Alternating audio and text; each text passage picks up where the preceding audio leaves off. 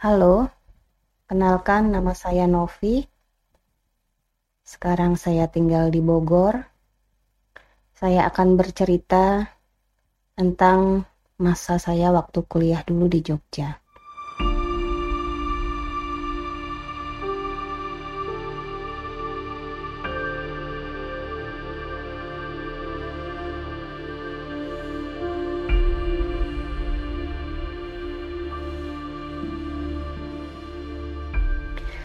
Saya asli Jogja, cuma berasal dari Kalimantan Timur, Balikpapan. Karena orang tua saya bekerja di Balikpapan. Dari kecil sampai SMA saya tinggal di Balikpapan, lalu melanjutkan kuliah atau kembali pulang ke kampung halaman saya Jogja. Dari sinilah awal cerita saya. Sebenarnya di Kalimantan juga banyak cerita, tapi uh, yang saya rasa agak uh, seram ada di cerita saya awal waktu kembali ke Jogja uh, di Jogja saat saya kuliah saya tinggal di rumah mbah saya yaitu di perumahan kereta api di sana bersama dengan kakak saya yang kuliah juga dan adik saya yang waktu itu masih melanjutkan SMA. Nah, di rumah Mbah inilah banyak atau saya ceritakan satu kejadian yang tidak pernah akan saya lupakan. Awal pertama berada di Jogja rasanya sangat senang sekali kembali ke kampung halaman yang sudah sejak TK, sudah sejak umur 4 tahun saya tinggalkan. Akhirnya saya kembali lagi ke kampung halaman walaupun jauh dari orang tua ya waktu itu bapak saya masih kerja di Balikpapan. Nah, eh, hari-hari seperti biasa dengan suasana yang Jogja banget, eh, tanpa ada rasa khawatir, tanpa ada rasa takut, dan tidak ada cerita apa-apa dari kakak saya waktu itu. Hari berganti hari hingga sekitar satu minggu saya tinggal di Jogja. Kebetulan waktu itu kamar saya ada di paling depan. Kamar saya ada paling depan dan perumahan itu uh, saling berhimpitan dindingnya antara rumah satu dengan rumah lainnya. Kebetulan posisi kamar saya pas depan jalan dan seberangnya adalah masjid. Nah, uh, awalnya satu malam saya tidur, tiba eh, tiba-tiba di tengah malam saya terbangun itu rasanya seperti kasur itu seperti di apa ya seperti diayak seperti ada gempa tapi kenapa hanya kasur saya yang goyang? Itu uh, seminggu setelah saya tinggal di Jogja. Uh, saya anggap itu hanya mimpi. Tapi mimpi itu seperti nyata karena saya terduduk waktu itu. Saya hanya heran kok bisa seperti ini? Gitu. Ah mungkin saya mimpinya sambil duduk ya mungkin ya. Dalam mimpi itu saya mungkin dalam uh, kondisi duduk. Itulah udah saya berpikir positif saja. Kemudian hari berganti hari lagi semuanya berjalan seperti biasa. Dan saya juga tidak mengadu ke kakak saya atau mbah saya waktu itu. kebetulan kamar saya dengan kakak saya hanya dibatasin uh, dinding yang ada jendelanya. Jadi dalam satu kamar itu disekat jadi dua dan kami bisa berkomunikasi lewat jendela di tengah-tengah antara kamar saya dan kamar kakak saya. Nah, beberapa hari setelah kejadian itu, semuanya pun berjalan seperti biasa. Waktu itu saya uh, karena baru lulus SMA masih mencari uh, tempat kuliah yang pas buat saya. Si tes tes sana, tes ini ujian sana untuk mendapatkan fakultas yang cocok buat saya. Jadi kondisinya belum kuliah waktu itu. Kebanyakan di rumah. Sedangkan kakak sibuk kuliah dan adik juga uh, mempunyai kesibukan sendiri karena masih SMA. Uh, eh, beberapa minggu atau beberapa hari kemudian uh, kejadian yang agak aneh pun terjadi. Tuh, tetap di kamar yang sama. Kalau mau tidur itu rasanya seperti ada yang mengamati. Entahlah gitu, tapi tidak tampak siapa sih yang mengamati. Rasanya agak-agak aneh seperti itu. Hanya atau hanya perasaan saja. Saya tetap berpikiran positif. Hari berganti hari, berganti minggu, berganti bulan. Akhirnya uh, saya mendapatkan tempat saya kuliah. Sudah saya sudah, sudah kuliah, berarti itu sudah beberapa bulan saya tinggal di rumah Mbah. Nah, suatu saat saya pulang kuliah, saya capek, uh, saya lelah, sore waktu itu menjelang maghrib. Ya menjelang maghrib. Lalu saya rasanya kok pingin ya tidur di kamar mbah di belakang sambil ngobrol gitu. Posisi kamar mbah ada di sebelahnya lagi kamar kakak saya. Nah waktu itu uh, saya beri gambaran sedikit kamar Mbah itu masih model yang seperti ada ke lambunya ya. Antara sisi kanan dan sisi kiri kan berarti ada besinya tuh. Nah besi kelambu itu tapi tidak dipasangi kelambu tuh kosong.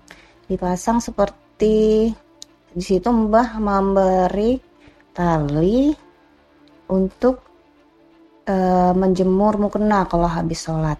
Nah, atau sajadah gitu. Nah, setelah saya ngobrol-ngobrol sama Mbah di ruang dapur, saya masuk ke kamar Mbah. Saya leyeh-leyeh di situ saya tiduran. Saya tiduran, berarti belum tertidur ya. Tiba-tiba ada suasana yang aneh waktu itu. Suasana yang aneh, sama seperti di kamar saya, di kamar depan, rasanya ada yang mengamati, tapi ini mengamatinya sangat sangat lekat gitu. Di mana ya gitu? Siapa yang sedang mengamati? Saya lalu sambil posisi tiduran, tiba-tiba mata saya menuju ke jemuran atau tali jemuran yang ada di uh, sudut mata saya. Itu sekitar sekitar hmm, 90 sekitar 70 derajatan lah dari sudut mata saya waktu itu. Waktu saya uh, tidur tiduran itu. Betapa kagetnya saya ternyata di situ ada kepala sedang menggantung. Kepala yang hanya benar-benar kepala saja tidak ada badannya hanya sebatas sampai leher di situ adalah kepala yang berwujud laki-laki. uh, wajahnya agak hitam, pipinya gembul, dan dia seperti tertawa, menertawakan saya. Tapi tidak ada suaranya. Cuma perasaan saya tuh seperti bukan suasana di sekitar alam kita, tapi udah di tengah-tengah, masuk ke tengah alamnya uh, dia, alam lain seperti itu. Suasananya mencekam.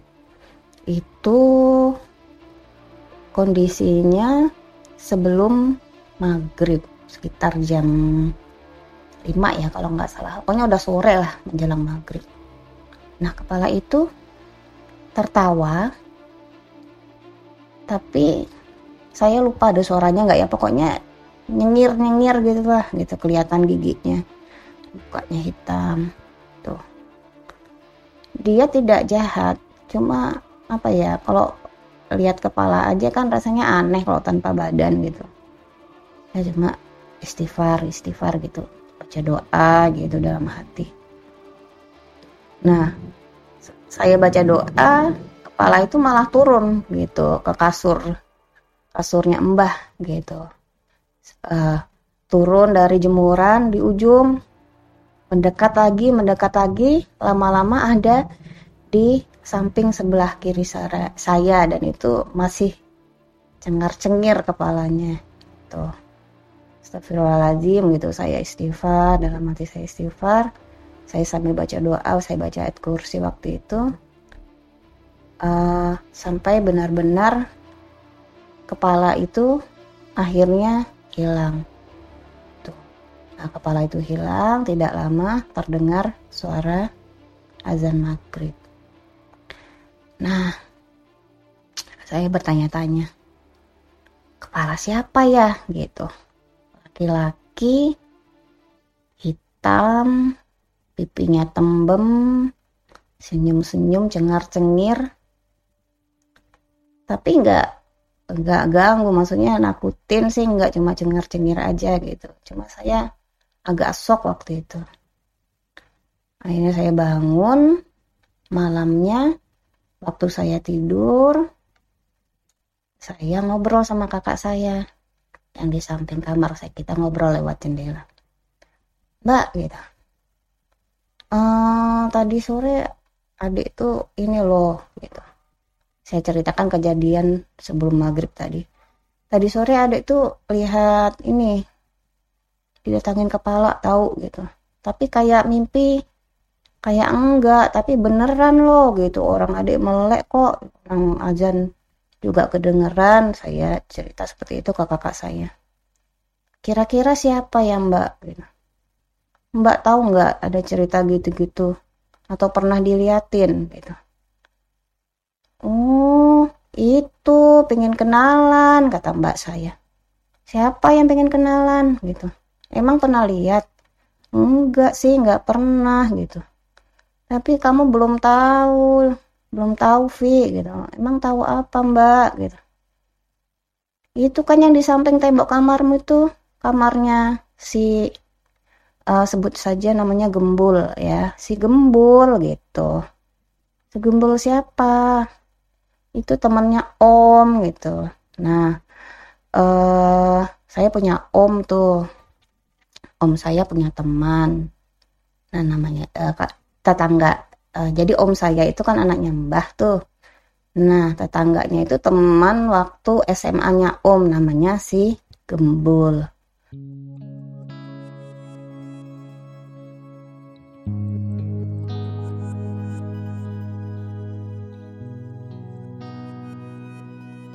sekolahnya di sekolah SMA favorit di Jogja dan si Gembul ini termasuk orang yang juara di kelasnya waktu SMA. Nah, kembali ke cerita kakak saya. Si Gembul siapa mbak? Gitu.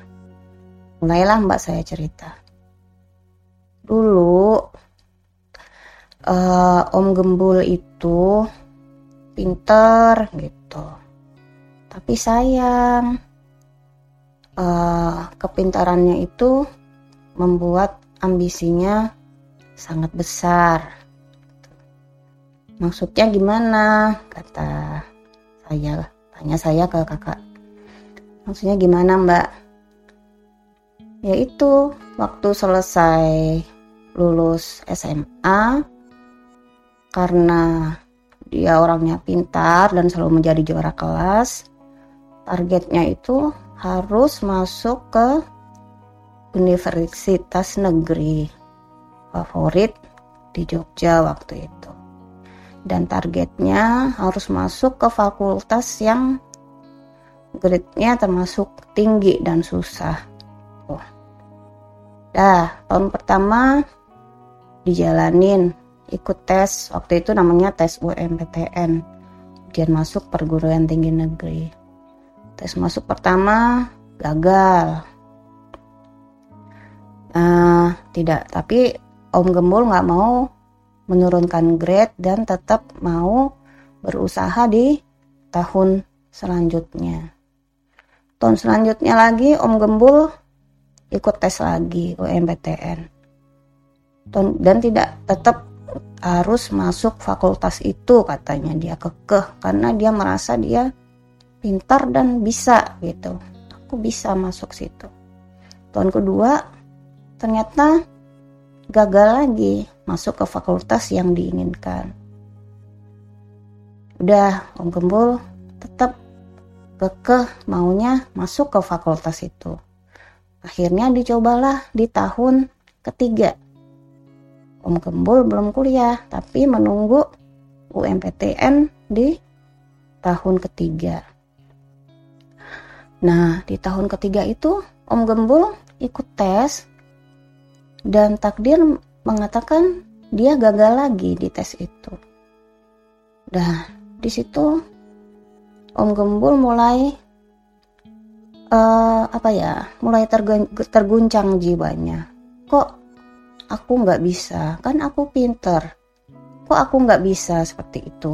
Uh, akhirnya Om Gembul menjadi stres. Ya, stres uh, entahlah stresnya bentuknya seperti apa saya juga tidak tahu. Di tapi pun Om Gembul juga nggak mau kuliah di tempat lain. Ya entahlah kita tidak bisa uh, menilai atau masuk ke pikiran seseorang. Tuh mungkin niatnya sudah bulat nah stres itu membuat Om Gembul e, menjadi sering tidak sadar atas kelakuannya sehari-hari. Hingga suatu saat, suatu malam, tanpa disadari, Om Gembul keluar dari rumah dalam keadaan tidak sadar. Dalam keadaan tidak sadar, Om Gembul keluar dan keluarganya pun tidak tahu.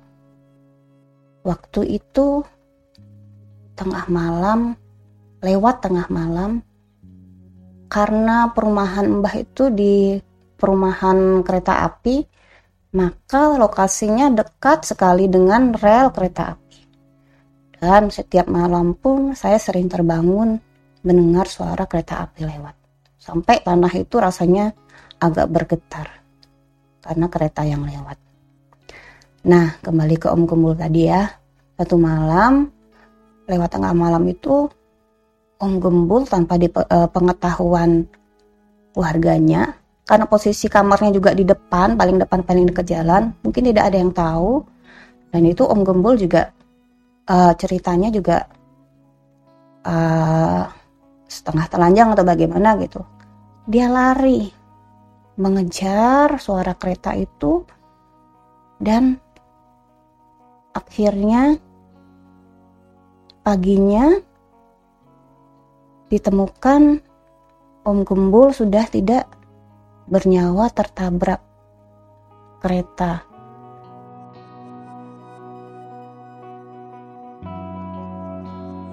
Dengan kepala yang terputus dari badannya. Ya. Uh, entahlah yang jelas, saya sebagai tetangga kamarnya Om Gembul meskipun tidak mengenal beliau, tidak pernah bertemu, tapi yang saya rasakan Om Gembul ingin menampakkan diri kepada saya dan mengatakan ini loh saya ada saya tetangga kamarmu di sebelah seperti itu ya sampai sekarang saya masih ingat bagaimana kejadian di kamar mbah waktu itu saya masih teringat jelas senyuman Om Gembul. Entahlah, saya hanya berdoa. Sampai sekarang saya mendoakan semoga Om Gembul diterima di sisi Allah Subhanahu wa taala. Itu saja cerita dari saya. Lain kali saya cerita lagi ya. Terima kasih.